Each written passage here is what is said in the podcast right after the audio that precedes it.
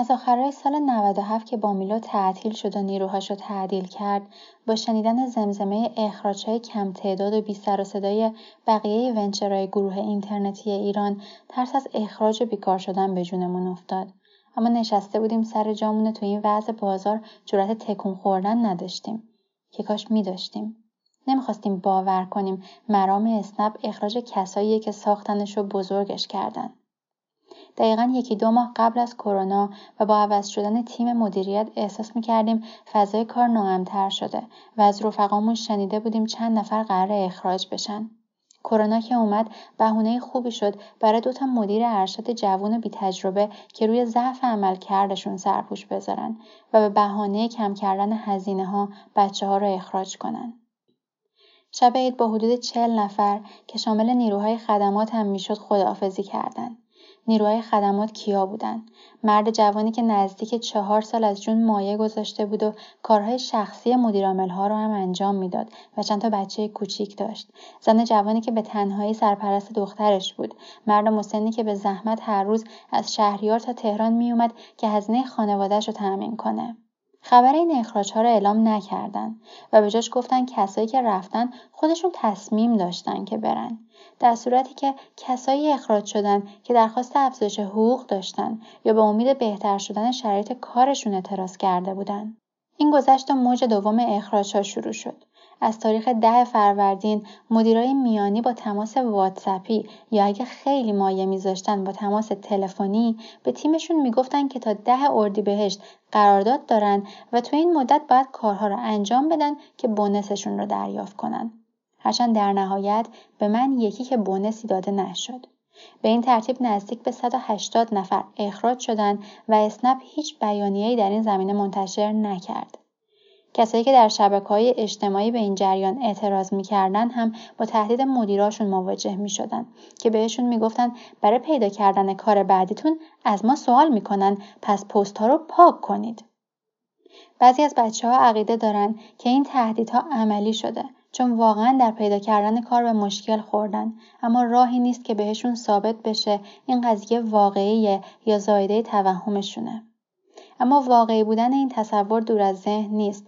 فضای اکوسیستم استارتاپی اونقدر کوچیکه که همه با همدیگه آشنا هستن و کافیه یه مشکل کوچیک با کسی داشته باشی. از اینا بگذریم. نکته جالبتر درباره اخراجهای اسنپ تریپ های بعدی بود. هنوز یکی دو ماه از اخراجها نگذشته بود که جذب نیرو از اسنپ روم شروع شد. یکی از مدیرای ارشد اسنپ تریپ همزمان در اسنپ روم سمت مدیریتی داره و چه موقعیتی بهتر از این که پای تیم قدیمیش رو به شرکت اسم و رسم دارتری باز کنه و اونها رو بیش از قبل مرید خودش کنه و دامنه قدرتش تو این شرکت رو وسیعتر کنه. به هر حال الان اسنپ تریپ داره با یک تیم کاملا جدید کار می‌کنه در حالی که موقع تصویه حساب با نیروهای اخراج شده از حق و حقوقشون تا جایی که تونست خورد و هیچکس نه اعتراض کرد و نه دستش به جایی رسید. سلام. این داستان یکی از دوستانی بود که طی دوران کرونا از مجموعه اسنپ اخراج شده داستانشو تعریف کرد. و ما هم تو این قسمت 16 همه دموکراسی در کار پلاس می‌خوایم درباره محیط کار توی ستارتاپ های آیتی و اکوسیستم استارتاپی در ایران و وضعیتشون طی دوران کرونا حرف بزنیم.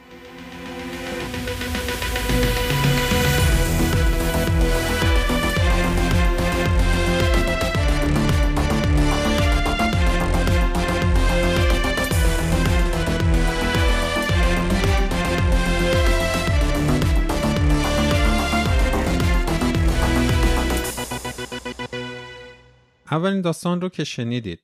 یه دوست دیگه‌مونم برام نوشته حالا من اسامی رو نمیگم که به هر حال بیشتر از این این دوستان تحت فشار قرار نمی‌گیرن. میگه داستان منم تقریبا مشابه بقیه است. منم دو سال اونجا کار می‌کردم. بعدش من تیم قیمت گذاری بودم و می‌خواستم برم یه تیم دیگه. گفتن بودجه نداریم و سه ماه کارآموز کار کردم. بعد سه ماه و 17 روز تموم باهاش قرارداد بستن. اما از شب عید تعدیلا شروع شد. من قرارداد جدید و با حقوقم از اول بهمن بود که منم شب عید مثل همه نگران بودم و روز ده فروردین مدیرم زنگ زد که گفت تو هم تعدیل شدی و این شد که من تصمیم گرفتم کلا تو هیچ استارتاپی کار نکنم تو ایران تا اپلای کنم و از ایران برم. من مصاحبه دیگه نرفتم ولی خب از همه دوستام شنیدم که چه دید بدی بهشون بود برای کار پیدا کردن.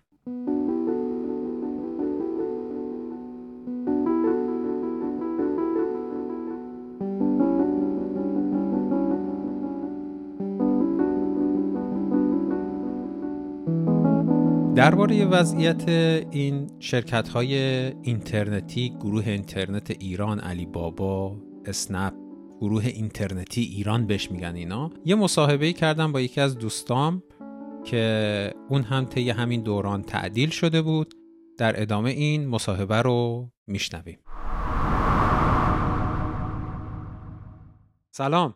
سلام. مرسی که وقت گذاشتی و نگه دوست داری می‌تونی یه خوشبشی با شنونده ها بکنی و اینا تا بریم سر بحث اصلیمون. یه راست. سلام میگم به شنونده ها و اینکه خوشحالم که حالا امروز می‌تونم یه سری درد دل باشون داشته باشم. آره خیلی خوبه. ممنون که به هر حال اومدی قبول کردی که تو این قسمت حضور داشته باشی و حرف بزنی. چون می‌دونی که من توی توییتر و جاهای دیگه خیلی درخواست دادم. کسانی که تو این وضعیت توی دوران کرونا یا حالا قبلش تو همین حول و ولا به دلایلی توی این اکوسیستم توی کوتیشن میگم اکوسیستم یعنی همین شرکت های استارتاپی اینترنتی و اینا به دلیلی بیکار شده بودن و دوست داشتن داستانشون رو بگن بیان به من یه پیامی بدن تو این قسمت حضور داشته باشن. متاسفانه استقبال خیلی زیادی نشد برای گفتن داستانشون جز مثلا دو سه نفر. چند نفر دیگه هم خودم می‌شناسم که بهم مثلا داستانشون رو خودشون به من گفته بودن ولی خب من اجازه ندارم اینجا مطرح کنم. و به هر حال برای حضور به صورت رسمی توی یه همچین برنامه یا اینکه مثلا چیزی رو بنویسن فعلا فقط دو نفر هست. حالا شاید تا آخر زمانی که این قضیه منتشر بشه یه نفر دیگه هم اضافه بشه به این. ولی خب به هر حال تعداد زیادی داستان نداریم اینجا بگیم. حالا اینجا سعی می‌کنیم من و تو همه چیز رو پوشش بدیم.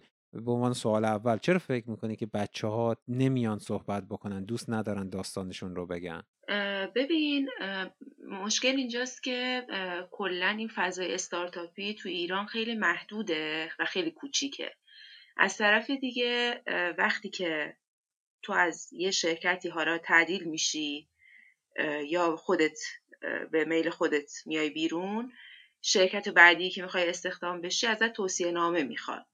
و بچه ها برای این که مثلا نگرانن مبادا برن شرکت دیگه ای و همین توصیه نامه رو ازشون بخواد و اونا بیان اینجا حرف بزنن و این مسئله براشون مشکل ساز بشه معمولا این کار نمی‌کنن. حتی همون موقع توی توییتر هم که یه سری ها شروع کرده بودن به نوشتن بالاخره ما میشنیدیم که می‌گفتن که آره اینا رو حذف کنین این توییت هایی که زدید و بردارید که مثلا برای شرکت بد میشه بالاخره ما همه یه خانواده ایم. ولی خب مسئله اینه که اگر ما همه یه خانواده ایم چرا توی بزنگاه اولین تصمیمی که گرفته میشه ترک کردن همین اعضای خانواده است که در واقع دارن خانواده رو شکل میدن. آره من قبل از اینکه بیام تو گفتگو با تو داستان یکی از این دوستامون رو خوندم. اونم میگفتش دیگه میگفتش که اکوسیستم کوچیکه شما اگه بخوای بری یه جای دیگه حالا توصیه نامه اون نگفت. توصیه نامه یه کمی عجیبه برام. یعنی چی واقعا توصیه نامه؟ گواهی باید بدن که تو این شرکت کار کردی دیگه.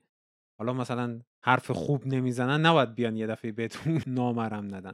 ولی خب به حال این دوستمون میگفتش که ما اگر مثلا از اینجا بریم یه شرکت دیگه اینو با هم دیگه در تماسن. این می‌فهمه من کجا قبلا بودم اون مدیرم اون یکی مدیرم رو می‌شناسه و اگر بخوام خیلی حرف بزنم احتمال داره توی استخدامم توی جای جدید مشکل ایجاد بشه. میگفتش که مدیرها زنگ زدن به همین کارمندایی که اخراج شدن و با همین تهدیدها گفتن پستای توییترشون و اینجور چیزا رو پاک کنن. تو از اینجور چیزا خبر داری؟ آره منم شنیدم از یکی از یکی دو تا از دوستام که خودشون پست گذاشته بودن که تماس گرفتن باشون و این حرفو زدن. گفتن که مثلا پستاتون رو باید پاک بکنی. خب آخه بذار من اول ازت بپرسم. چقدر وقتی میگیم کوچیکه چقدر این سیستم استارتاپی کوچیکه؟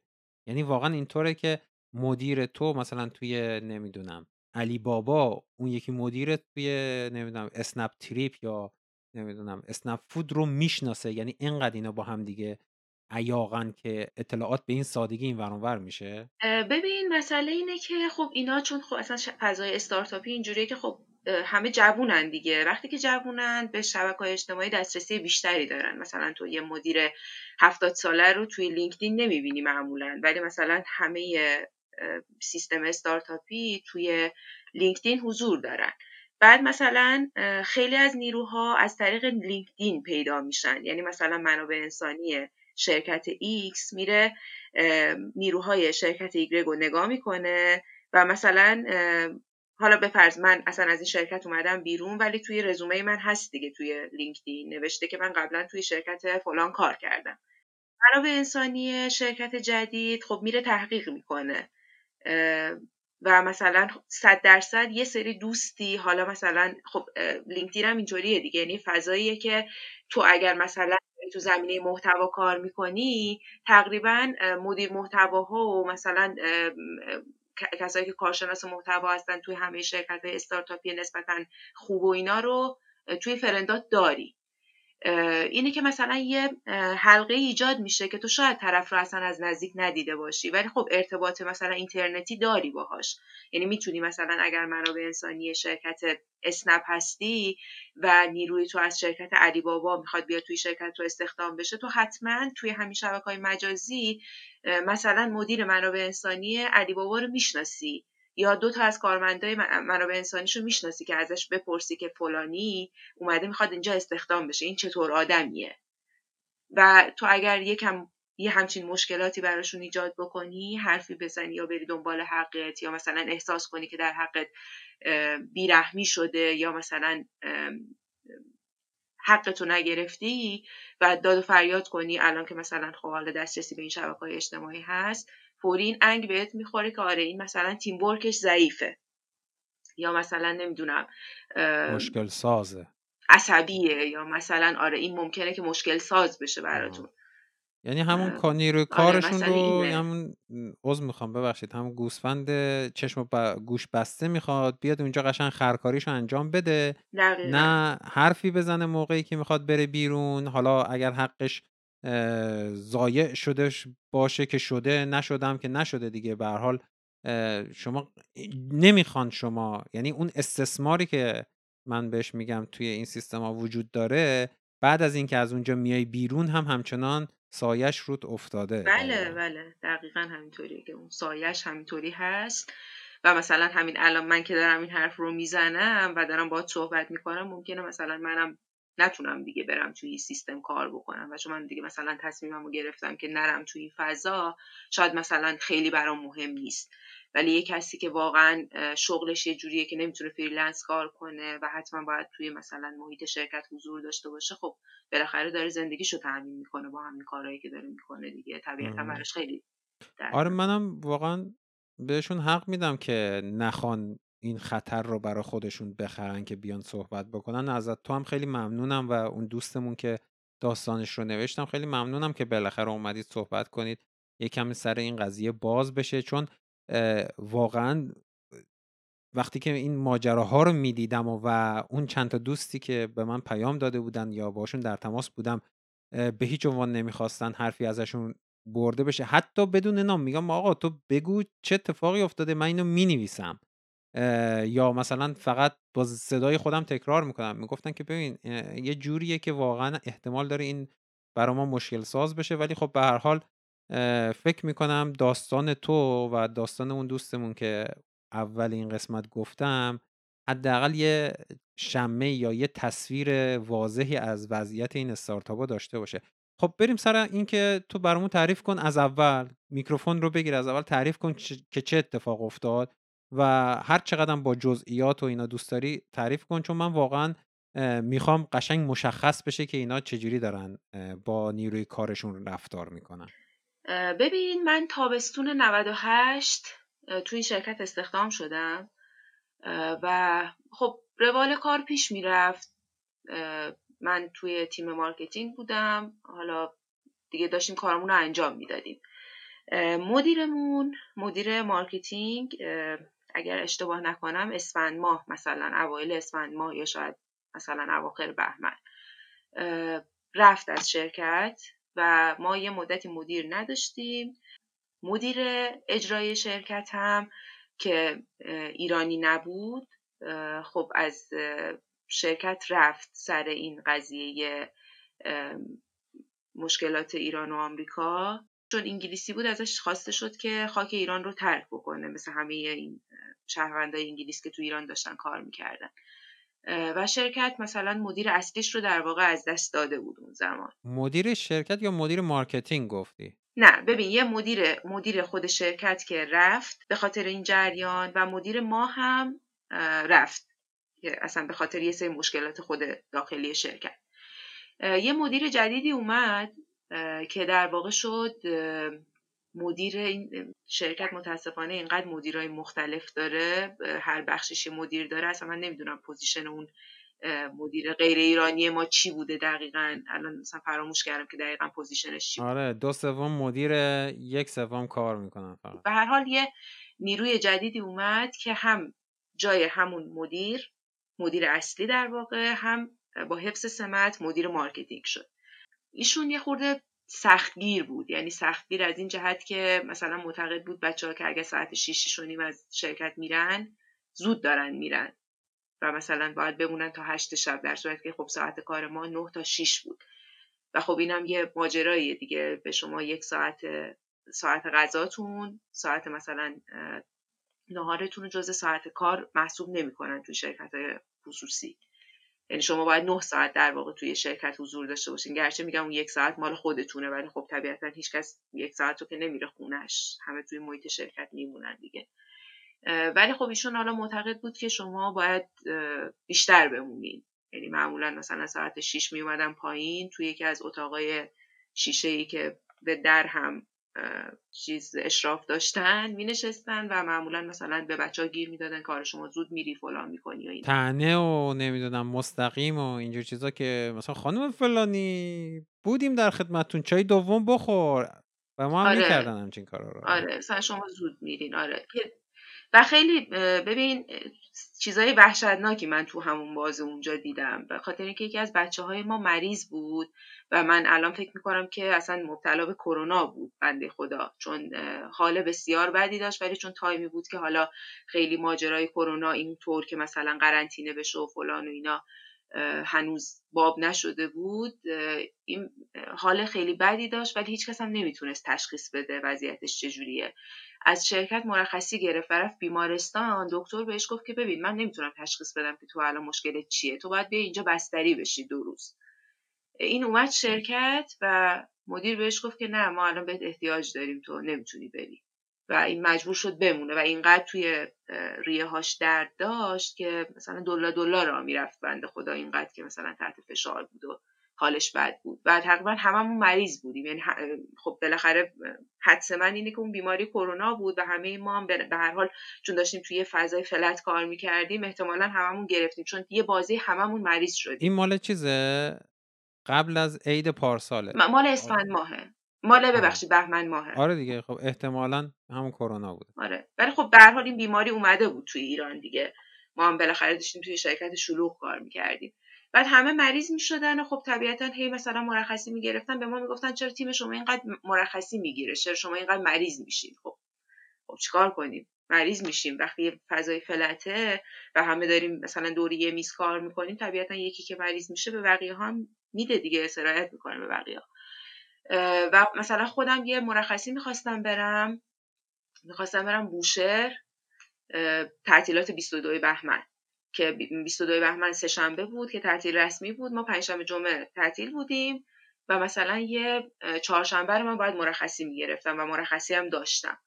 ولی بلیط هم, خیلی وقت قبلتر گرفته بودم. یعنی مثلا مرخصی همون نگه داشته بودم برای اینکه این سفر رو برم و خب طبیعتا چون یه روز بود مرخصی هم داشتم که برم. وقتی رفتم با اینجا واسه بذار من اینم بپرسم. چون بعدش می‌خوام مقایسه کنم وضعیت رو با شرکت های توی مثلا کشورهای اروپایی چقدر مرخصی دارید در سال داشتید در سال و اینکه مثلا برای اون روزی که می‌خواستی بری می‌تونستی مثلا شیش ماه زودتر بگی من اون روز نمیام یا اینکه مثلا همه میمونه لحظه آخر که ببینن اگه کاری نباشه میگن خب فردا نیا. ببین ما که دو روز و نیم مرخصی داریم کلا همه شرکت هایی که مثلا شما رو تحت پوشش بیمه تامین اجتماعی می‌برن دو روز و نیم بهت مرخصی میدن. نه سیستم اینجوری نبود که شیش ماه قبلتر بگی. حالا نمی‌دونم. یعنی اصلا باب نبود یه همچین کاری. نمی‌دونم که نمی‌شد که این کارو کرد یا اینکه نباید که این کارو می‌کردیم ولی مثلا معمولش اینطوری بود که شما وقتی مرخصی داشتی و مرخصیات هم جمع می‌شد که اگر مثلا اصولش اینجوریه که شما اگر از مرخصیات هم استفاده نکنی آخر سال با سنواتت باید پول مرخصیات هم بگیری. که حالا اینم باید برای تعریف می‌کنم که چه اتفاقی افتاد. آره دو روز و نیم مرخصی داشتیم. منم حالا داشتم مثلا دو سه روزی مرخصی داشتم. ولی خب برای همین قضیه که رفتم بگم که آره من یه چهارشنبه مرخصی می‌خوام می‌خوام برم بوشهر. حالا کار، کاری هم نداشتم توی شرکت. یعنی کارم یه جوری بود که مثلا انجام می‌شد. مثلا این مدلی بود که من یک روز می نشستم و کل کار یک هفته رو انجام می‌دادم. خب مدیره می‌گفت که من ترجیح میدم که تو نری. من ترجیح میدم که نری مرخصی و اصلا منطقی نبود دلیلش به خاطر اینکه اصلا کار من نه کار خیلی کلیدی بود و کاری بود که برنامهش انجام شده بود از قبل. و اصلا چیزی نبود که حضور من مثلا بخواد تأثیری بذاره توی روند ماجرا. ولی خب داستان یه جوری بود که انگار مثلا این شرکت فضا خیلی فضای سنتی طوری شده بود که آره همه کارمندا باید باشن کله سر بیان آخر شب برن و تا اونجایی که می‌تونن کار کنن. در صورتی که حالا کار هم به اون میزان مثلا نبود برات که انجام بده. یعنی کار ساعت 6 تموم می‌شد. می‌تونستی بری ولی ازت انتظار می‌رفت که تا هشت بمونی. منم دقیقا زمانی که تو ایران کار می‌کردم من همیشه هفته صبح سر کار بودم. چون باید مثلا با کارگرها و این حرفا برنامه مثلا اون روز رو میچیدم و اینا. و تا زمانی که همه می‌رفتن هم من باید میموندم سر کار. بعد مثلا مدیرم یا مثلا رئیس کارخونه هر هفته سه روز اینا میومد کارگاه. و اون روزایی هم که میومد دقیقا ساعت 6 و نیم که من می‌خواستم برم میومد که بپرسه ببینه اوضاع چیه. به منم نمی‌گفت کی میاد و دقیقا باعث می‌شد که ساعت 6 من تا ساعت مثلا 8 9 بعضی وقتا ده شب واستم چون که اون اونجاست دیگه. یعنی این رفتار طلبکارانه مدیرها به صورت یک فرهنگ سازمانی داره تو ایران جا میفته که تو چون مثلا شرکت لطف کرده تو رو استخدام کرده چرا؟ چون وقتی وضعیت بیکاری تو ایران زیاده بعد کارهایی که دستمزدش حداقل خوبه و یک کمی شرایطش نسبت به بقیه بهتره انگار که مثلا این خدان رو و روزی دهنده تو و به خاطر همین تو باید همیشه متشکرشون باشی و انتظارات بیجای فراتر از قانون و فراتر از اخلاق و عرف و اینا هم زیاد دارن. و متاسفانه این داره عرف جامعه میشه. عرف سیستم کار و فضای کار تو ایران داره میشه. یعنی می‌خواستم اینجا اشاره کنم که چون خیلی از مردم باش درگیرن. ببخشید آره. دقیقا همینجوریه ببین بعد از این جریانات وقتی که ماجرای دیگه کرونا اینقدر پیچیده و دیگه مثلا همه ترسیده بودن که باید چه اتفاقی داره میفته و اینا یه بار دیگه جمع شدیم. مدیرا گفتن که یه روز در میون بیاین یعنی نصف بیاین. ولی بچه ها خیلی مقاومت کردن. حالا تیم منابع انسانی هم خیلی وسط خوب عمل کرد و سمت بچه ها ایستاد و خب ما رو دورکار کردن. یعنی کل اسفند ما دورکار بودیم. ولی خب وقتی دورکار بودیم فضا رو براشون ایجاد کرده بود که هر زمانی به زنگ می‌زدن و به تسک می‌دادن. مثلا یه بار ساعت یازده شب یازده و نیم شب من دیگه می‌خواستم بخوابم. مدیرم به من زنگ زد و گفت مثلا یه فلان چیزی باید آماده بکنی فردا هفته صبح باید مثلا بره فلان جا. در این حد. و من واقعا مجبور شدم تمام طول شب رو بشینم و اون کار رو انجام بدم. و آخرم اون اصلا به در نخورد. یعنی اون چیزی که آماده شد یعنی تصمیمشون یهو عوض شد که اون کار نکنن. یعنی عملا یک شب تا صبح تو بیدار نشستی بدون اینکه اصلا خب ما سیستم اضافه کاری هم نداشتیم. اینطوری نبود که مثلا اضافه کاری بکنیم حالا مثلا فلان یعنی اینی که الان تو نصف شب کار کردی همه جای دنیایی که قانون کار منطقی دارن خلاف قانونه و مثلا کارفرما به دادگاه کشیده میشه سر همچین چیزی. یعنی این حتی به عنوان اضافه کار یا اینکه مثلا ساعتی اضافی که تو انباشته می‌کنی ته سال می‌تونی باش بری مرخصی هم حساب نمی‌شد؟ نه نه اصلا اصلا. یعنی آره این مدلی شده بود که دیگه میگم این اختیار داشتن فکر می‌کردن که ما الان خونه ایم مثلا دیگه حالا لپتاپ دیگه خونه ایم دیگه لپتاپ هم که جلومونه. هر موقعی که به ما تصویه بدن ما باید انجام بدیم و خیلی بر من اون تایمه یعنی من خودم تصور می‌کنم یه زمانی اگر دور کار بشیم خب کارمون سبکتر میشه. ولی بعد دیدم که نه خب قبلا اینجوری بود که تو میومدی خونه و اصلا دیگه گوشی رو جواب نمی‌دادی. ولی اینجوری یه جوری انتظار داشتن که آنکال بشی. بعد ببین جدای این قضیه یه ماجرای دیگه هم هست. حالا اینم بد نیست که بگم. بگو بگو. هر چی که فکر می‌کنی لازمه بگو. آره ببین مسئله اینه که این مواقع توی همچین شرایطی مثلا به تو می‌گفتن که این کار باید انجام بدی. با فلانی و فلانی و فلانی هم هماهنگ کن که اونم بقیه کاراش انجام بده. تو با اون فلانیا تماس می‌گرفتی؟ اونا می‌گفتن که خب ما این کارو نمی‌کنیم به خاطر اینکه الان خارج از ساعت کاریه. درسته حقیقتش هم اینه که اونطوری باشه. ولی مسئله ای که هست چیه؟ مسئله اینه که توی شرکت ها یه سری بچه ها هستن که هم از نظر وضعیت مالی خانوادگی متمولن هم عمدتا یا دارن با خانواده زندگی می‌کنن یا خانوادهشون مثلا تو تهرانن خودشون مستقلن یا بالاخره می‌دونی چی میگم؟ حمایت مالی خانواده رو دارن. اونا خیلی ترس بیکار شدن و این چیزا اینقدر که برای ما مثلا من خب از شهرستان اومدم تنها دارم زندگی می‌کنم مستجرم دارم اجاره خونه میدم خرج زندگیمو میدم و وضعیت مالی خانوادم هم جوری نیست که من بتونم ازشون انتظار داشته باشم که مثلا منو ساپورت مالی کنم به خاطر اینکه کار نگه داشتن کار برای من خیلی مهمه. گهگاهی ما شاید مثلا تحقیر میشیم از سمت اون همکارامون. و یا اونا فکر می‌کنن که خودشون مثلا آدمای خیلی مقاوم یا شجاعترین که مثلا تنبیه همچین چیزی نمیدن. مسئله اینه که تو شیرازه زندگیت میپاشه اگر یک ماه کار نداشته باشی. به معنای واقعی کلام شیرازه زندگیت از هم میپاشه. وقتی که نه مثلا کسی هست که تو بتونی به پشتوانش مثلا اجاره خونت رو بدی شکم خودتو سیر بکنی اینا باعث میشه که تو تن میدی به یه چیزایی. خیلی وحشتناکه. یعنی چیزی نیست که من علاقه ای داشته باشم بهش. برای خودم حتی همون زمانی که دارم انجام میدم با یک خشم و شرمی همراهه چون با معیارای من با باورای من سازگار نیست. ولی خب چیکار کنم؟ چاره ای ندارم. مثل خیلی از آدمای دیگه. ما راجع به این قضای زیاد صحبت کردیم. این دقیقا همون حرفیه که مارکس هم خیلی قشنگ همون موقع هولش مثلا 150 سال پیش اینو فهمیده. میگه که تو و زمانی می‌تونی از آزادی صحبت کنی که از برآورده کردن نیازهای اساسیت آزاد باشی دیگه. وقتی که من باید هر روز هر ماه اجاره بدم پول غذا در بیارم و اینا خب نمی‌تونم از اون نسبت به اون جایی که داره این پول رو به من میرسونه خیلی سرکش باشم و آنارشیستی رفتار کنم. من این رو هم می‌خواستم بگم که مثلا اون مفاهیم رو بیارم تو این قالب واقعیت زندگی امروز که بگیم مثلا مارکس اون حرف رو زده چجوری توی زندگی امروز کارورد داره. مرسی. آره دقیقا. حتی مثلا توی توییترم من توییت های تحقیرآمیزی دیدم وقتی که یه چیزایی شروع کردم به نوشتن. خب واقعیت اینه که من جرئت نداشتم اون موقعی که دارم اونجا کار می‌کنم این حرفا رو بزنم. دقیقا به همین دلیل. دقیقا به همین دلیل که برای من کار پیدا کردن خیلی سخت بود و هر روزی که کار نمی کردم باید اینطور فرض می کردم که باید قرض کنم از کسی و حالا آیا اون پول قرض کردن رو می‌تونم مثلا پس بدم فلان.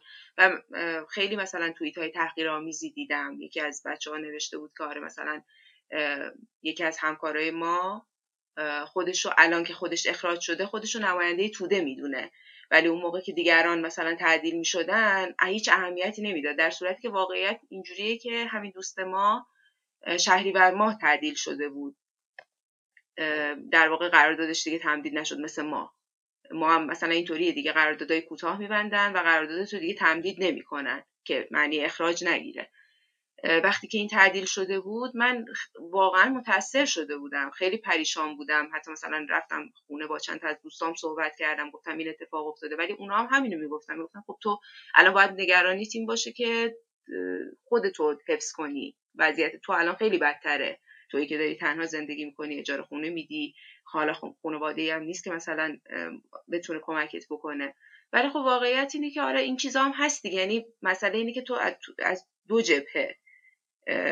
تحت چی میگن مشتولگت قرار می‌گیری. هم از سمت همین همکارات که خب از نظر مثلا موقعیت اجتماعی و حالا مالی از تو بالاترن و شرایط تو رو درک نمی‌کنن. یکی هم از سمت همین مدیرا دیگه که همیشه اون رفتار طلبکارانه رو ازت دارن و همین چیزا. ببین توی شرکت شما توی اینجایی که دوستمون میگفتش که دوران کرونا 180 نفر رو اخراج کردن کسی از اون مدیرها هم اخراج شد؟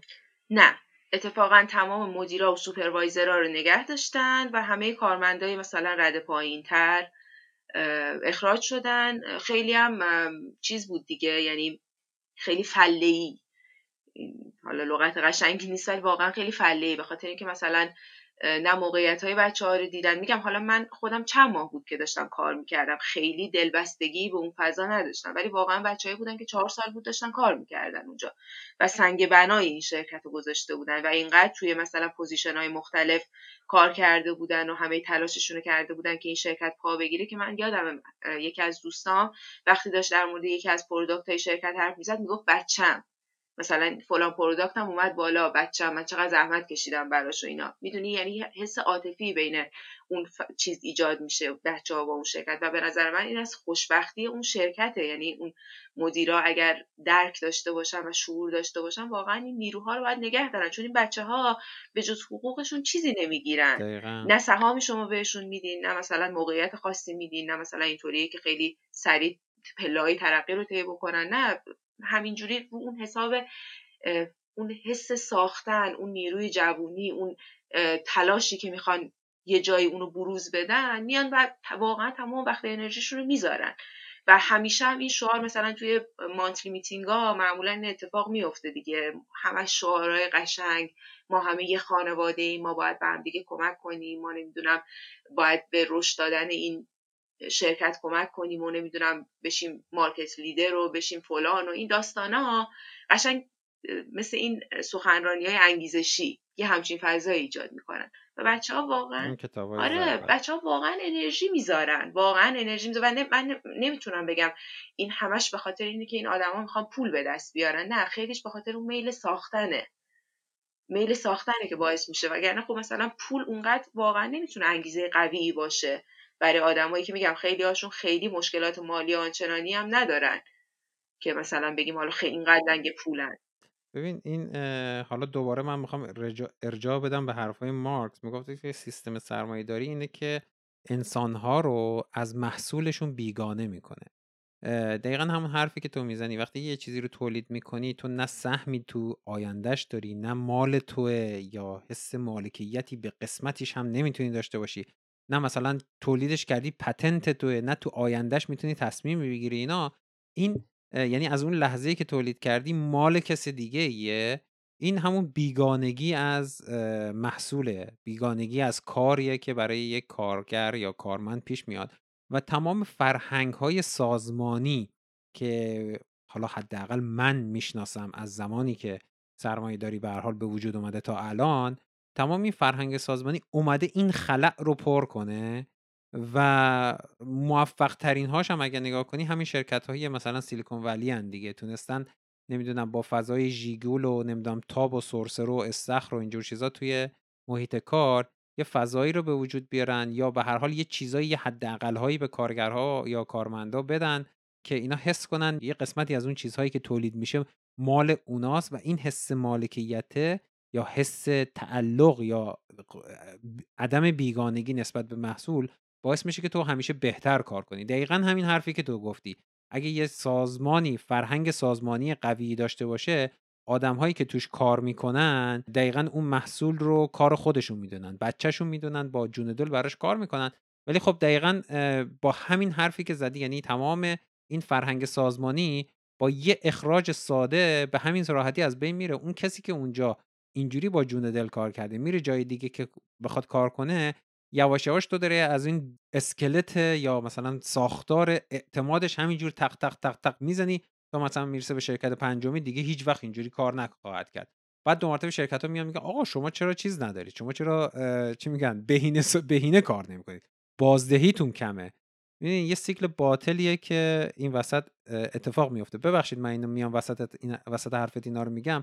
چون این می‌خوام یه قسمت آموزشی هم باشه و اینا رو کنار همدیگه که می‌ذاریم برای برای شنونده ها درک موضوع براشون بهتر میشه. آره چون خب بالاخره این که فقط مشکل شرکت ما نبود. خیلی از شرکت های دیگه تو همون بازه درگیر این اتفاق شدن. حالا مثلا سالهای پیش الان و سالهای آینده این مسئله تعدیل نیرو با اولین بحران مالی شرکت قرار نیست حالا فعلا به این راحتی ها تموم بشه و خوبه که حالا این چیزها رو میگی.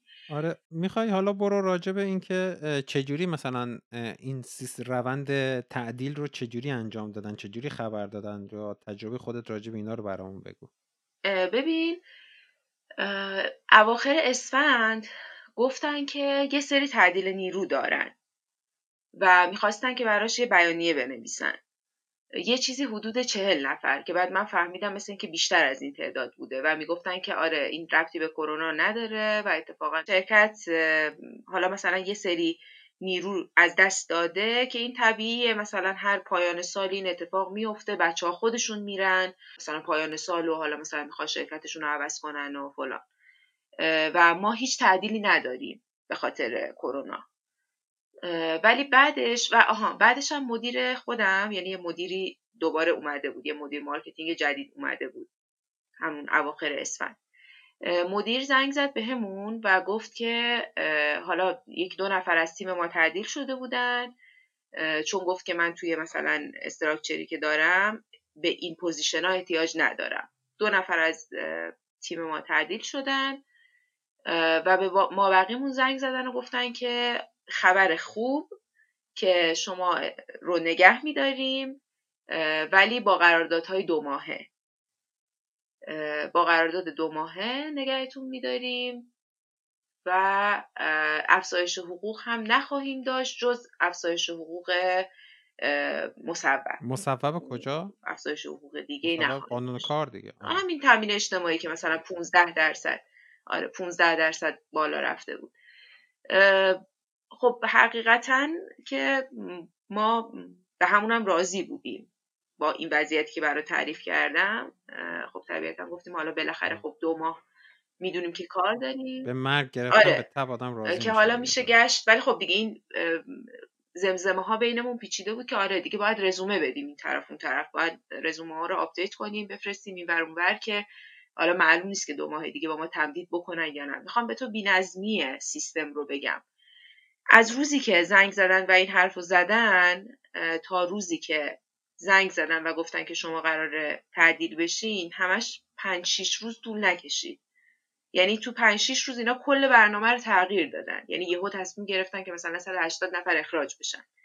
زنگ زدن و گفتن که شما قراردادتون فقط تا مثلا اردی بهشته و بعدش دیگه تعدیل میشین. نمی‌تونیم باهاتون همکاریمون رو ادامه بدیم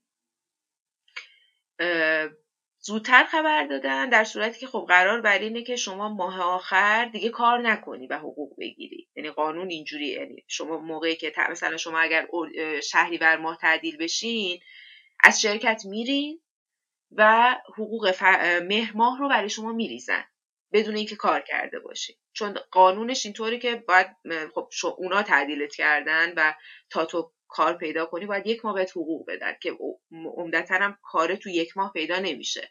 معمولا مثلا بچه ها خیلی از دوستای من هنوز بیکارن. هنوز بعد از این همه وقت.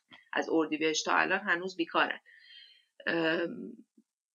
ولی به بچه ها task می‌دادن. به بچه ها task می‌دادن و مثلا کار داشتن بچه ها انجام می‌دادن. حالا به نسبت اون تیما حالا مثلا تیم marketing شاید مثلا یه ذره کمتر تیمای دیگه که برنامه نویس و اینا بودن شاید یکم بیشتر تیمای مثلا supply و اینا هم بیشتر. من مثلا خودم به مدیرم گفتم که من هیچ کاری نخواهم کرد توی یک ماه. و خب یه بحث تقریبا طولانی هم داشتیم با هم دیگه. یکی از اعتراضام این بود که چطور میشه که شما این شرکتی به این عظمت تصمیم بگیره که نیروهاش رو دو ماه نگه داره. بعد یهو عرض پنج روز برنامه عوض بشه و یهو تصمیم بگیرن که نه همه رو بریزیم بیرون. و می‌دونی انگار که تو اون چیز چی میگن؟ انگار اون ارزش آدمیزادی خودتو از دست میدی انگار توفاله ای انگار مثلا هیچ سرنوشتی نداری.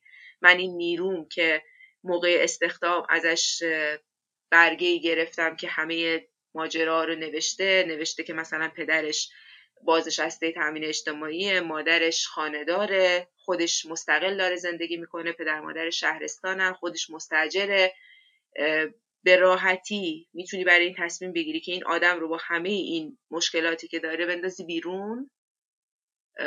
و اصلا به این فکر نکنی که خب این نیروی کار منه. ما مگه از یه خانواده نبودیم؟ ما مگه همه یه خانواده نبودیم که داشتیم تلاش می‌کردیم که این سیستم رو بسازیم و اینا؟ چطور شد؟ چطور شد که پدر خانواده و خشم گرفته و حالا همه رو داره میریزه بیرون؟ بدون اینکه اصلا توجهی بکنه به اینکه خب سرنوشت این بچه ها چه خواهد شد؟ واقعا متاسفم که اینا رو میشنوم دیگه. من می‌خواستم حالا بعدش بیام مقایسه کنم در شرایط مثلا مشابه چه اتفاقی تو یک کشور مثلا حالا جایی که من هستم تو آلمان می‌تونه بیفته. ولی خب حالا بیا اینم بگو که مثلا حق و حقوقاتون اینا چجوری پرداخت شد؟ تا تهش پرداخت شده اون چی بهشون میگن؟ سالانه؟ کارانه؟ نه. چی بهش میگن؟ سنوات سنوات. چیزا پرداخت آره. شده؟ ببین واقعا پرداختیشون خوب بود. یعنی ایدی و سنوات کامل پرداخت شد. ولی حالا من دیگه مرخصی برام نمونده بود آخر سال. ولی بچه ها بودن که مثلا مرخصی زیاد داشتن. ولی پول مرخصی رو بهشون ندادن. و گفتن که شما باید از مرخصیاتون استفاده می‌کردین. در صورتی که قبلش بهت چی گفتم؟ گفتم موقعی که می‌خواستی مرخصی هم بری اونطور باید رفتار می‌شد. آره. ولی مثلا بعدش گفتن که خب شما باید می‌رفتید مرخصیاتون حالا به ما چه که تو مثلا نمی‌دونم 20 روز مرخصی نگه داشتی. خیلی ها نگه میداشتن واقعا به خاطر پولش. ولی خب اون بچه ها من می‌دونم که خیلی هاشون رفتن شکایت کردن. ولی نمی‌دونم که حالا سرنوشته شکایت چی شد. فکر می‌کنم اگه اشتباه نکرده باشم یکیشون تونست که حقش رو بگیره. حالا دیگه در جریان بقیه ها نیستم ولی من منم یه دونه رو می‌شناسم که رفت شکایت کرد ولی خب وسط های شکایت باش توافق آها کرد. باش توافق کردن نمی‌دونم. حالا این دوست ما هم چون ما یه گروهی داشتیم که توی اون یه سری مطالبی رد و بدل می‌شد. فکر می‌کنم نوشته بود که یه میزانی حالا ج... اونا جریمه شدن یا نمی‌دونم خسارت اینو پرداخت کردن هر چیزی. ولی من خودم شخصا آره حقوقمو گرفتم کامل. حتی مثلا فروردین ما رفتیم یک قرارداد یک ماه امضا کردیم تا اردی بهشت که همون مثلا 15 درصد اضافی و اینا هم همه رعایت شد توش و مثلا ایدی سنوات اون یک ماه رو هم محاسبه کردم و دادن از این نظر. ولی یه مسئله دیگه که خیلی بچه ها رو اذیت کرد این مسئله بود که خب این شرکت یه عالمه ونچرهای مختلف داشت. چرا نیروها رو پخش نکردن توی شرکت های توی بخش دیگه؟ اصلا غیر از این توی بحران کرونا آمازون سهامش سه برابر شده. یعنی فروشش انقدر زیاد شده دقیقا. که همه مردم دارن یعنی چی شما نیرو استخدام می‌کردید برای بحران کرونا؟ آره دیگه دقیقا همینه. به خاطر اینکه آره دیگه درست همینجوری شده بود دیگه. خب بالاخره همه این محصولات اینترنتی بالاخره اون بازه زمانی خیلی به خصوص اون موقع که حالا مردم خیلی میترسیدن که از خونه ها برن بیرون خیلی خب چیز بود. فروششون زیاد شده بود. دارم میگم دیگه الان تو اروپا آمازون و این شرکت هایی که خدمات اینترنتی می‌دادن توی دوران کرونا به شدت تونستن بزرگتر بشن و به شدت تونستن درآمد بیشتری داشته باشن. چرا؟ چون اون مردم اون غذایی که توی رستوران ها میخوردن یا مثلا سفری که می‌رفتن یا مثلا یه سری چیزها سبد زندگیشون حذف شده و بیشتر رفته سراغ این که از این شرکت های اینترنتی یه سری چیز خریداری کنن خرید روزانهشون اینجوری بکنن. و خیلی براشون جا افتاده که اینطوری می‌تونن همون زندگی رو داشته باشن ولی از داخل خونه بیرون خونه نرن. و اینی که حالا اینا اخراج کردن من اون موقع فکر می‌کردم حالا حداقل اینا می‌تونن یه کمی تو این وضعیت ثروتمندتر بشن و ما الان باید راجع این صحبت کنیم که مثلا این شرکت ها تو این دوران کرونا چقدر بزرگتر شدن. ولی خب اینا اینقدر تو همین کاری هم که انجام میدن انقدر فشلن بحرانی که برای همه این شرکت های اینترنتی تو سراسر دنیا فرصته برای اینا تو ایران بحرانه. دقیقا دقیقا همینطوری. آره میگم چیزی که بچه ها رو خیلی شاکی کرده بود این بود که هم نیرو گرفتن هم خودشون یعنی نیرو گرفتن همین که خب مثلا شرکتی که چند تا ونچر داره تو به راحتی می‌تونی مثلا نیروها تو پخش کنی توی اینا تو این شرکت های دیگه. یا حداقلش اینه که مثلا واقعا تلاش کنی برای اینا کار پیدا کنی. از شرکت های دیگه. مثلا منابع انسانی وقتش رو بذاره رزومه های بچه ها رو بده. کما اینکه مثلا حالا یه سری نیروهای منابع انسانیمون که واقعا دغدغه مند بودن کردن این کارو. ولی خب مثلا حمایت آنچنانی از خود شرکت نشد سر این قضیه. بعدش این که مثلا یه اتفاق وحشتناکتری که مخصوصا تو تیم ما افتاد ما یه کارآموز داشتیم که دقیقا آخر اسفند دوره کارآموزیش تموم شده بود و قرار شده بود که استخدام بشه. همه ما رو که اخراج کردن از اون تیم تقریبا از تیم ما فقط یک نفر یا دو نفر رو نگه داشتن. و بقیه مثلا نزدیک 13 14 نفر از تیم ما اخراج شدن. از اون دو نفری که نگه داشتن یکیشون همون کارآموزه بود. که مثلا به خاطر اینکه این حقوق نداشت سال قبل می‌تونستن مثلا با حقوق پایین تر باش قرارداد ببندن و چون به هر حال آدمی هم بود که بالاخره دو سه ماه رایگان کار کرده بوده و به هر حال خب کارآموزی اینجوریه دیگه بیگاریه دیگه یه جورایی به طرف کار می‌کنه به هوای اینکه خب می‌خوام استخدام بشم حالا مثلا توی شرکت خوب. به همه چیز تن میده یعنی به هر می‌تونن همه جور تسکی سرش بریزن. یعنی حتی کاری که مثلا خارج از مهارتاش هم باشم می‌تونه انجام بده با حقوق خیلی پایین. چون مثلا سال قبل که حقوق نداشته که حالا مثلا افزایش حقوق بهش بخوره یا هر چیزی.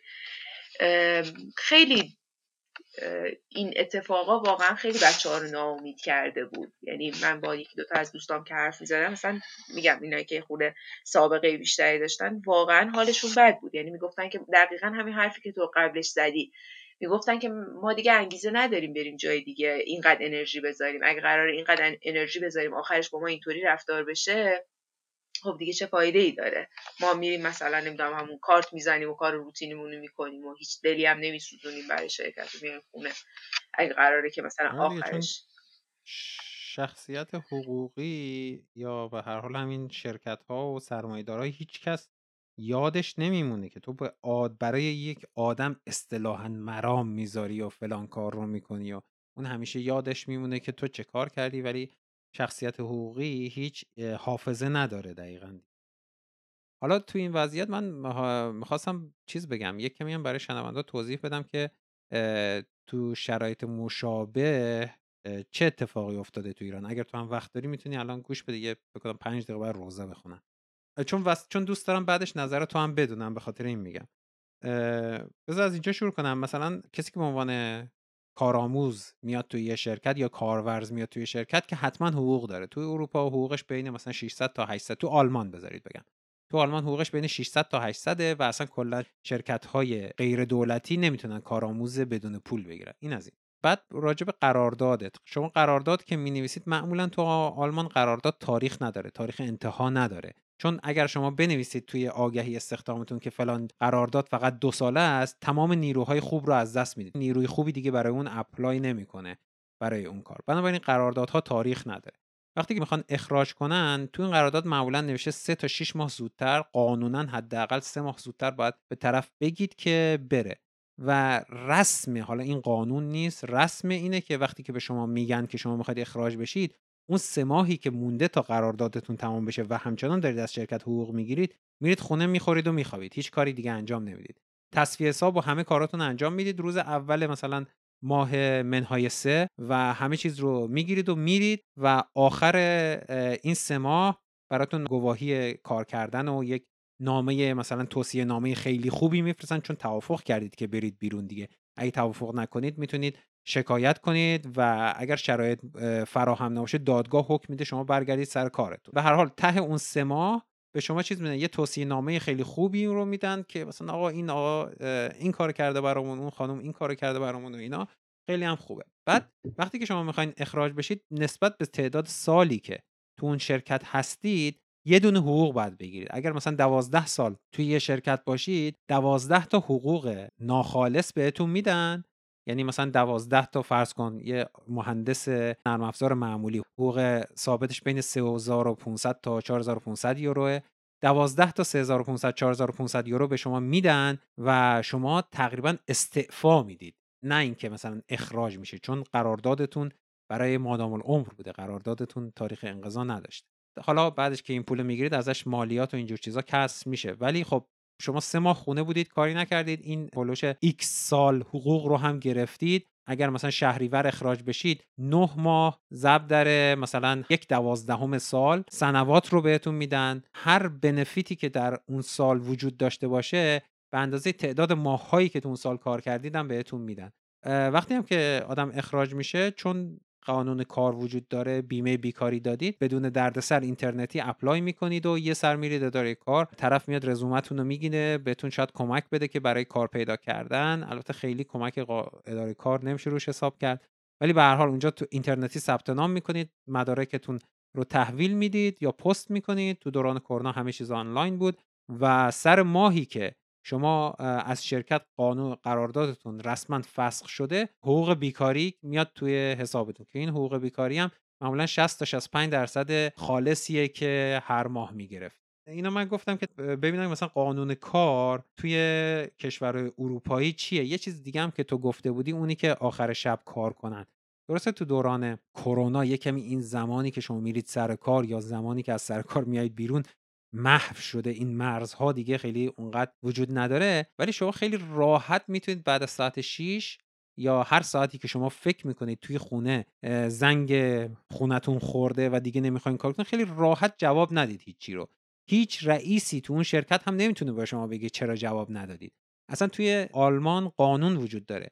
شما از زمانی که یه روز کاریتون رو تموم می‌کنید تا زمانی که روز کاری بعدی رو شروع می‌کنید باید 11 ساعت اختلاف وجود داشته باشه و شرکت ها به شدت این رو کنترل می‌کنن. چون اگه این اتفاق نیافته یعنی شما مثلا با فاصله 10 ساعت بعد از تعطیلی دوباره برگردید سر کار و یه اتفاقی براتون بیفته دیگه شرکت های بیمه اون هزینه بیمه رو نمیدن. اداره کار به راحتی شرکت شما رو سو می‌کنه و وضعیت خیلی فجیعی ایجاد میشه. بنابراین شرکت ها این رو خیلی کنترل می‌کنن که حتما شما هر روز حداقل 11 ساعت استراحت رو داشته باشید و اصلا همچین چیزی که شما نصف شب کار کنید و اینا وجود نداره. اگر هم نصف شب شما کار بکنید باید قبلش 11 ساعت استراحت کرده باشید که اون نصف شب کار کردنه سه برابر حقوق براتون حساب میشه. یعنی اگر ساعتی 10 یورو می‌گیرید نصف شب ساعتی 30 یورو براتون حساب میشه. اگر روز تعطیل کار کنید 30 یورو سه برابر متوسط میگم. بعضی وقتا دو برابره بعضی وقتا سه برابره.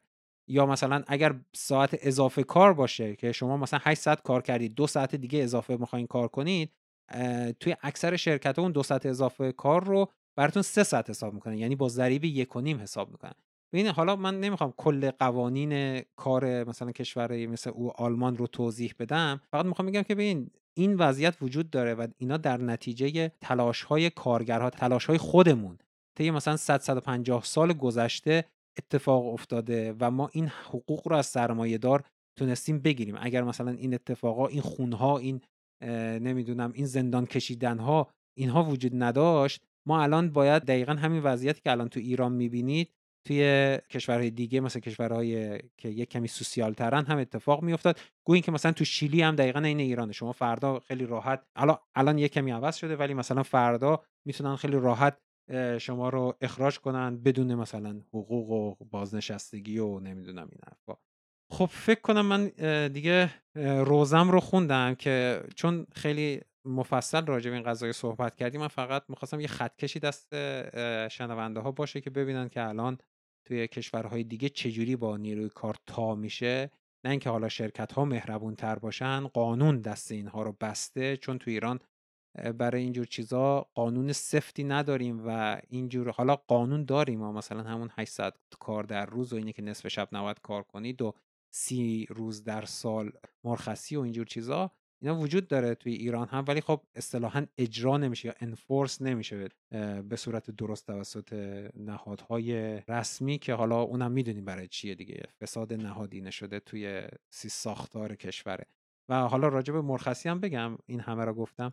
مرخصی هم اینجوری که شما اگر مرخصی داشته باشید درخواست مرخصی می‌دید دیگه.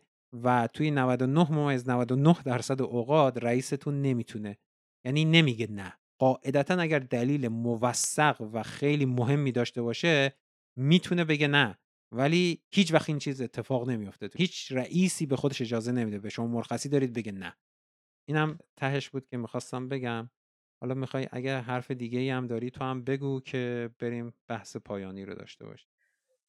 نه فقط همین چیزایی بود که گفتم و میگم یکی از وحشتناکترین کارا به نظر من اینه که تو نیروهات رو یک زمانی حالا اخراج بکنی یا تعدیل بکنی که خودت می‌دونی از وضعیت بازار خبر داری و می‌دونی که این بچه ها این نیروها با چه شرایط سختی مواجه خواهند بود. همیشه بدترین زمان تعدیل اسفند ماه فروردین ماه توی ایران که مثلا تعطیلات نوروز داریم. وقتی که کرونا اومد همه این مسائل هم به مراتب بدتر شد و ببین من از فاصله اینکه به من زنگ زدن و گفتن که مثلا با تو نمی‌تونیم دیگه کار بکنیم و با خیلی های دیگه از تیمتون. تا کار بعدیم رو پیدا کنم زمانی که برای من طول کشید چهار روز بود و کاملا بر اساس شانس بود. یعنی اتفاقه. اصلا تو استثنایی. صرفا بر اساس شانس اونم به خاطر اینکه حالا اینم بگم که من یه کار پاره وقت هم داشتم انجام می‌دادم. یعنی به خاطر اینکه از بتونم هزینه هامو تامین کنم. حین اینکه داشتم تو این شرکت کار می‌کردم یه کار پاره وقت آنلاین هم داشتم انجام می‌دادم که اون کار پاره وقت مثلا تبدیل به کار تمام وقت شد و مثلا من از اون بیکاری مطلق در اومدم. ولی واقعا دوستان زیادی داشتم که تو شرایط بسیار بدی گیر افتادن. آدمایی که قسط دارن قرض دارن اجاره خونه دارن و این خیلی وحشتناکه که این آدما اصلا یک لحظه پیش خودشون فکر نمی‌کنن که خب سرنوشت این آدما قرار چی باشه. کاش که هیچ وقت این شعارهای این که ما همه یه خانواده ایم و قرار چیزی رو بسازیم رو ندن. بگن آره ما همه شما رو داریم به چشم یک سری اپراتور می‌بینیم یه سری ربات می‌بینیم که دارین میایین سری کارا رو انجام میدین و میرین. وقتی که مسئله احساسی میشه وقتی که تو مثلا میای احساسات نیروت رو در اختیار می‌گیری با این حرفهایی که می‌زنی با این مثلا وعده هایی که میدی و اینا و توی همچین بزنگاهی پشت اونا رو خالی می‌کنی اون آدما رو اصلا فرو میپاشی. اون آدما رو بدبین می‌کنی اصلا به سیستم کار کردن. اون نیروهایی که مثلا خوب داشتن کار می‌کردن و مفید و خیلی با انگیزه انگیزشون رو ازشون می‌گیره اصلا ببین تو وقتی یک ماه با تو یک قراردادی یک ماه یا دو ماه میبندن خیلی از دوستای من اون تعدادی که باقی مونده بودن حالا توی مثلا واحدهای مختلف باشون قراردادهای یک ماهه میبستن. یعنی یک ماه به یک ماه اینا باشون قرارداد تمدید می‌شد. به خاطر اینکه مثلا هر زمان که خواستن بتونن اونا رو هم تعدیل کنن. مسئله اینه که تو وقتی یک ماه زمان داری برای کار کردن توی شرکتی هیچ انگیزه برای اینکه اونجا کار کنی نداری. هیچ کاری نمی‌کنی و خوب می‌کنی که هیچ کاری نمی‌کنی. به خاطر که تو چه دورنمایی داری؟ تو یک ماه تو چه, چه پلنی می‌تونی بریزی که مثلا تو یک ماه جواب بده به تو؟ چه ایده ای می‌تونی بدی که تو یک ماه جواب بده؟ معلومه تم به کار نمیدی اصلا, اصلا یه جورایی فوشه دیگه. ببین اصلا یه زمانی بود سال تا پایان دوره میر حسین موسوی که نخست وزیر بود سال 68 70 اینا اصلا 65 تا 70 درصد قراردادهای داخل ایران چه شرکت های خصوصی چه دولتی قرارداد دائمی بود. یعنی همون رسمی که یادت ما می‌گفتیم بچه بودیم می‌گفتیم طرف قرارداد رسمی داره. اون یعنی دائمیه یعنی تاریخ انقضا نداره. بعد این اصطلاحا نئولیبرالیسم که افتاد به جون ایران یعنی دقیقا از اون موقع ها این سیرش تو ایران شروع شد تعداد قراردادهای رسمی الان یا البته من آمارم مال مثلا فکر کنم سال 96 و ایناست در حد فکر کنم چهار درصده همه قراردادها یا ببخشید بذارید دروغ نگم کمتر از ده درصده. یعنی خیلی کمه. یادم عددش یک رقمی بود. حالا یه چیز جالب بهت بگم. ببخشید وسط حرفت. یه چیز جالب بهت بگم که حتی همون قراردادهای رسمی هم پنج سال به پنج سال یه مصاحبه دارن. یعنی ممکنه که طرف مثلا استخدام رسمی باشه آره ولی باز اون امنیت رو نداره که من الان استخدام شدم و سی سال می‌تونم مثلا تو این شرکت کار بکنم تو این اداره کار بکنم. هر زمانی و اصلا دیگه خب اصلا شرکت خصوصی که کلا اصلا معنی نداره استخدام رسمی همون ادارات دولتی هم که خب عمده استخداماشون اداراتی که مثلا وزارت خونه هستن حتی عمده استخداماشون همینطوره دیگه. یعنی همینجوری مثل ما دارن با قراردادهای کوتاه مدت کار می‌کنن. نهایتا اگر رسمی هم باشن رسمی هایی هستن که مرتبا دارن چک میشن. یعنی هر پنج, پنج سال به پنج سال یا ده سال به ده سال دوباره مثلا مصاحبه دارن بررسی میشن. ببین من خودم زمانی که دانشجو بودم تو یه شرکتی کار می‌کردم. من خودم رو مثلا آدم متعهد به کارم می‌دونم دیگه. هر چقدرم همین حرفا رو می‌زنم اگه مسئولیتی رو به من داده باشن که بابتش پول بگیرم به نحو احسن انجام میدم. زمانی بود که شش ماه شش ماه قرار دادم تمدید می‌شد یا سه ماه سه ماه تمدید می‌شد. قرارداد دانشجویی معمولا اینطوریه. و یه زمانی بود که قرارداد چیز داشتم رسمی داشتم تو یه شرکتی دیگه. خب اصلا قابل قیاس نیست بازدهی من تو اون با این. و الانم که مثلا دارم نگاه می‌کنم می‌خوام مثلا سکتورم رو عوض کنم یه جای دیگه کار کنم اصلا جایی اگر نوشته باشه قرارداد دو ساله یا یک ساله نگاه نمی‌کنم اصلا به اینکه مثلا چی نوشته اونجا. کلا ازش رد میشم. یعنی الان ما باید بریم به سمتی که این سندیکاها یا خود مردم با همدیگه متحد بشن یا اتحادیه ها مثل همونطوری که توی هفت تپه می‌بینیم مردم با همدیگه متحد شدن این رو از قوانین کار بخوایم. ما باید بریم به سمتی که اصلا شرکت ها اجازه نداشته باشن قرارداد یک ماهه بدن. بابا قرارداد یک ماهه نه انسانیه نه اخلاقیه نه قانونیه. اصلا یه جورایی تمام انگار لگدمال کردن یک انسانه قرارداد یک ماهه. یعنی چون تو نیاز داری یک ماه غذا بخوری من می‌تونم گردنت قلاده بندازم تو رو هر جا دلم بخواد بکشم. در صورتی که خودشون هم متوجه میشن. دقیقا دارن یک ماه پول رو دور میریزن. چون اون اون آدم یک درسته همین رو می‌خوام بگم. آره اون آدم کار نمی‌کنه آره، تو اون آدم تو یک ماه هیچ کاری نمی‌تونه بکنه. هیچ کاری اون آدم تو یک ماه نمی‌تونه بکنه. هیچ برنامه ریزی نداری. و اینکه تو آخه وقتی که قرار دادی یک ماه هست تو همش داری دنبال کارهای دیگه میگردی. یعنی دنبال اینی که اپلای کنیم بر اونور رزومه بفرستی نمی‌دونم به آشناها بگی بری مصاحبه بدی. عملا هیچ فایده ای نداره. ببین سرمایه همینه دیگه. سرمایه تا جایی که بتونه سعی می‌کنه از انسان از نیروی کار بیگاری بکشه. اگر می‌شد و اگر الان جاش وجود داشت عین همون دوران بردهداری یا فئودالیسم انسان ها همونجور استثمار می‌کرد.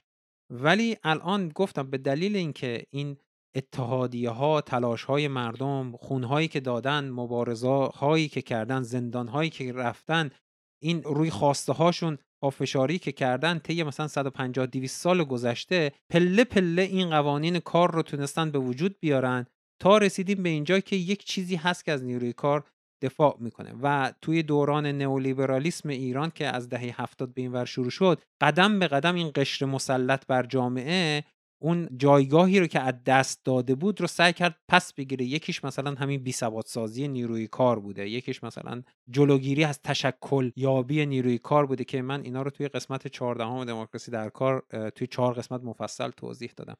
و فقط به خودمون بستگی داره. یعنی ما نمی‌تونیم منتظر باشیم که این مجلس یا اون دولت یا اینو برای ما بیان قانونی به نفع ما بذارن چون اینا همون همه کسایی که تو همون مجلسن نگاه نکنید که مثلا قیافشون شاید شبیه ثروتمندان یا اون سرمایهدارانی که شما توی اون بکگراند ذهنتون هست نیست. همه اینها هم اون قشر مسلط بر جامعه است. قشر مسلط بر جامعه تو ایران اینجوری تعریف میشه کسانی که وابسته به ساختار حکومتن و قشر مسلط توی مثلا تو آلمان یا آمریکا جور دیگه تعریف میشه که اونا ثروتمندانی که با لابی روی قدرت و حکومت تاثیر می‌ذارن. و فقط به خودمون بستگی داره که ما چجوری می‌تونیم متشکل بشیم بتونیم این قشر رو یه جورایی عقب برونیم و بتونیم یه حقوقی بر خودمون به دست بیاریم بعد از سالها یا پس بگیریم. حالا بعد از سالها که راجع به این من توی قسمت بعدی دموکراسی در کار حتما صحبت خواهم کرد. می‌خوام بیشتر راجع به هفت صحبت کنیم و امیدوارم بچه اونم دنبال کنیم مسئله اینه که دقیقا هیچ اتحادیه‌ای مثلا برای نیروهایی که دارن توی استارتاپ ها کار می‌کنن وجود نداره. می‌دونی کسی که تو استارتاپ داره کار می‌کنه یه کارمند یه شرکت مثلا 80 ساله نیست که بره استخدام بشه و حالا یه دوره کار کنه و بیاد بیرون. کسی که تو استارتاپ کار می‌کنه داره شرکت رو می‌سازه از ابتدا از صفر. به خاطر ساختن اون شرکت شاید مثلا ببین واقعا اینجوریه که بچه ها میان تا دیر وقت به خصوص مثلا تیمای فنی ساعت 11 12 شب میرن خیلی وقتا. میشینن و کار می‌کنن واقعا. حتی مثلا مسئولیت هایی رو تقبل می‌کنن که اصلا تو هیته کاری اینا نیست. اصلا این نامفهوم تلقی میشه وقتی شما توی استارتاپ کار می‌کنی و میگی این به حوزه کاری من ربطی نداره. ربطی نداره ولی تو الان دستت خالیه باید این کار رو انجام بدی. و این همیاریه هست تو این فضا. ولی خب خب اینا فاندر شرکت هم دیگه. یعنی فاندین یا مثلا پای گذاری شرکت یعنی چی؟ یعنی همین دیگه. بنابراین اینا باید توی. تمام تصمیم گیری های محیط اون استارتاپ دخیل باشن. بله و واقعا سهم ببرن. ببین سهم ببرن. وقتی یه شرکتی صفر بازدهی نداره مثلا همش داره ضرر میده تا چند ماه بعد مثلا مدت ها تازه یر به یر میشه بعد شروع می‌کنه به سوددهی. وقتی کسی از اون سنگ بنا بوده توی این سیستم چرا نباید سهم ببره؟ چرا نباید سهام مثلا یه درصدی از سهام شرکت یه درصدی از اون سود شرکت نصیبش بشه واقعا؟ اصلا توی اروپا بیشتر اینطوره دیگه. شما توی استارتاپ اگر می‌خوایم برید کار کنید که از اولش مثلا حقوق نرمال رو نمی‌گیرید یا ساعت کار نرمال کار نمی‌کنید فقط در صورتی می‌تونید این کارو کنید که جز سهامدارها باشید. می‌دونید چرا؟ چون اگه کارمند باشید قانون کار شاملتون میشه و قانون کار اجازه نمیده شما روزی بیشتر از 10 ساعت کار کنید. یعنی شما در هفته می‌تونید 60 ساعت حد اکثر کار کنید اون زمانهای اضافه رو یا باید هر شیش ماه یه بار بهتون پولش رو بدن. زمانهای اضافه بیشتر از قراردادتون. قراردادتون معمولا 39 یا 40 ساعت در هفته است. اون زمانهای اضافه رو یا باید بهشون بهتون پولش رو بدن یا هر شش ماه یه بار بهتون زمان مرخصی بدن برید اون اضافه ها رو صاف کنید. و هیچ وقت هم نمی‌تونید توی 6 هفته 7 هفته 8 هفته پشت سر هم 60 ساعت کار کنید. شاید اگه دو هفته کار می‌کنید بعد مثلا حالا رسما نه ولی عرفا باید هفته بعدش دو روز آخر هفته رو استراحت کنید. یعنی شما در صورتی می‌تونید وقت بیشتر برای یه دونه استارتاپ بذارید که جزو سهامداراش باشید. ببین من دارم برای خودم کار می‌کنم. وگرنه اصلا قانون کار شاملتون میشه و اصلا نمیشه اینجوری که تو میگی کار کرد. متاسفانه این فرهنگ الان تو ایران اصلا نیستش که یا حالا به حال فرهنگ که نباید با قانونگذاری این قضايا رو درست کرد و یعنی من فقط می‌تونم راه حلی رو که برای این معضل ارائه بدم همون تشکلیابیه. می‌دونم واقعا ما توی ایران تشکل یابی اگر بخوایم بکنیم انگار یه کار سیاسی کردیم که اصلا واقعا شاید یه جورایی مثلا اکت سیاسی باشه چون داره یه سری چیزها رو به چلنج می‌کشه. ولی تنها راهش اینه که تلاش کنیم تشکل یابی کنیم و برای حق تصمیم گیری توی این محیط های کار بجنگیم دیگه. هر کار دیگه ای هم که بخوایم بکنیم یه زمانی دوباره برمیگرده به همین جا و تضمینی وجود نداره به صورت یک تغییر همیشگی توی این شرکت ها بمونه. و این به عنوان یک تضادیه که همیشه کار و سرمایه با همدیگه دارن و برای یک محیط کار بدون تضاد تو باید این رابطه کار و سرمایه رو از بین ببری. که کارگرها خودشون صاحب بنگاه هم باشن و تصمیم گیرنده اصلی بنگاه هم باشن. حالا صاحب بنگاه بودن در درجه دوم اهمیته که تصمیم گیری اصلی بنگاه هم توسط همین کارمنده و کارگرها انجام بشه. خب فکر کنم من دیگه یه کمی طولانی شد. شدیم یک ساعت. یه کمی این ورانورش رو اضافه کنیم بیشتر میشه. مرسی که به حال اومدی صحبت کردی. حرف دیگه ای دارید راستش منم آرزو و رویام همینه که یه حقوقی ایجاد بشه یه قانونی وجود داشته باشه که نیروی کار واقعا احساس نکنه که داره ازش سوء استفاده میشه. و یه چیز دیگه این که این دو دستگی بین آدم هایی که دارن کار می‌کنن وجود نداشته باشه. خیلی وقتا آدم هایی که شاید به شرایط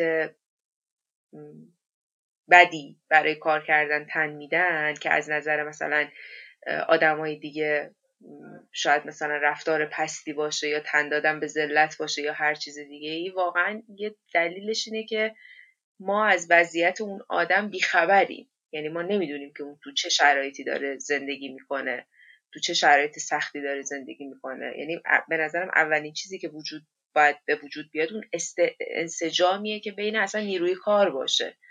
که مثلا من اگر دارم در منزل پدر مادرم زندگی می‌کنم و بیکاری برای من فقط قطع شدن حقوق خودمه گرچه حالا خیلی از بچه ها دارم با پدر مادرشون زندگی می‌کنن و خرج خونه میدن.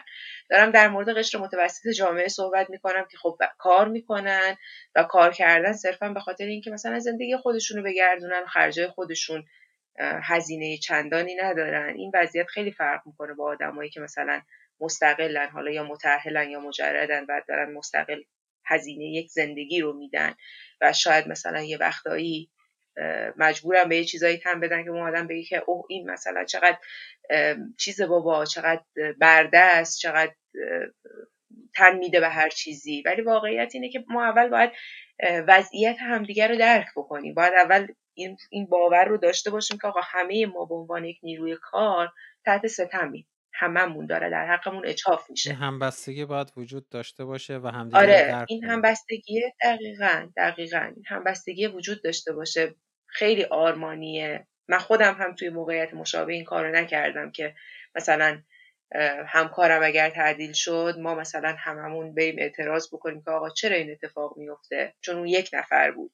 ولی وقتی این یه مثلا 180 نفر همزمان تعدیل میشن خب سر ها زیادتر میشه. چون بالاخره همه دارن از موقعیت خودشون به قضیه نگاه می‌کنن دیگه. تو تا وقتی که اون چی میگن سیلاب به خونه خودت نیومده شاید خیلی متوجه قضیه نشی و شاید اینقدر که هممون درگیر مشکلات و مسائل خودمون هستیم شاید اصلا خیلی به این فکر نکنیم که بابا اون همکارم که الان تعدیل شده یا اخراج شده پس فردا ممکنه گریبان خودم رو بگیره. من میگم خودم به عنوان آدمی که تو این شرایط بودم و به اخراج اون آدم اعتراض نکردم به خاطر اینکه درگیر مشکلات خودم بودم. آره ببین خب انتظارم نمیشه داشت دیگه. من خودم هم تو این شرایط تو همچین شرایط قرار گرفتم و گفتم دیگه انسان ها زمانی می‌تونن آزادانه فکر کنن و عمل کنن که از معیشت خودشون آزاد باشن و فکر نمی کنم کسی هم با اینکه ما تو این شرایط نمی‌تونیم کاری انجام بدیم وقتی که واقعا معیشتمون بسته به اون حقوقی که می‌گیریم کسی با این موضوع مشکلی داشته آره دقیقا. ببین اگه بخوام به چش دشمن نگاه کنم نمی‌دونم اون تیم مقابل کارفرما نمیشه گفت دشمن. به عنوان تیم مقابل ما به عنوان کارگر به عنوان نیروی کار اولین وظیفمون اینه که با همدیگه متحد باشیم. یعنی ما اگر بخوایم بین خودمون این جنگ رو ایجاد کنیم که مثلا چرا من موقعی که این اتفاق برام افتاد تو توجه نکردی؟ حالا که تو این اتفاق برای تو افتاده من اهمیتی نمیدم. این مسئله همین میشه که خب ما سالهاست داریم پیش میریم و این اتفاق همینطوری داره ادامه پیدا می‌کنه دیگه. این دقیقا با همون تشکلیابی نیروی کار و هماهنگی و دموکراسی تو محیط کار می‌تونه این دوگانگی و این عدم همبستگی بین نیروهای کار هم از بین بره. خب مرسی دیگه که به هر حال این همه وقت گذاشتی این موقع شب اومدی صحبت کردی می‌دونم به هر حال فردا هم کار داری و اینا. و به هر حال ممنون از وقتی که گذاشتی. امیدوارم بازم بتونیم بعدا با هم دیگه صحبت کنیم و از چیزهای بهتر حرف بزنیم. منم همینطور. خیلی خوشحال شدم. خودت باش. خوشحال شدم از هم صحبتی باهاتون. خدا نگهدار. قربانت. خداحافظ.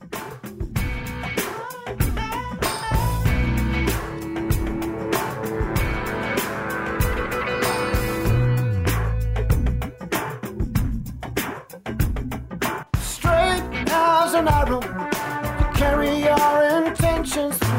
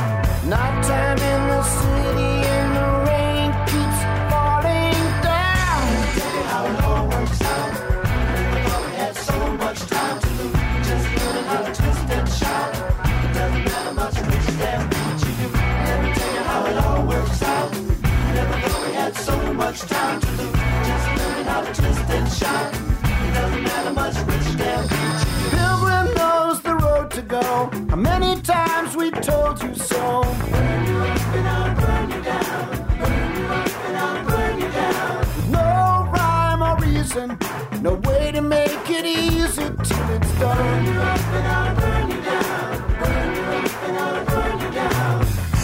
So you're crossing to the other side of the street.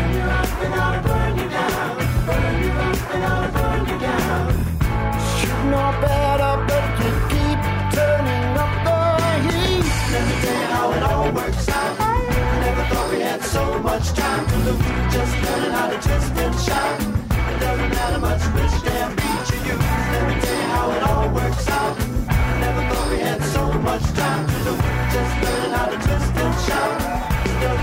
much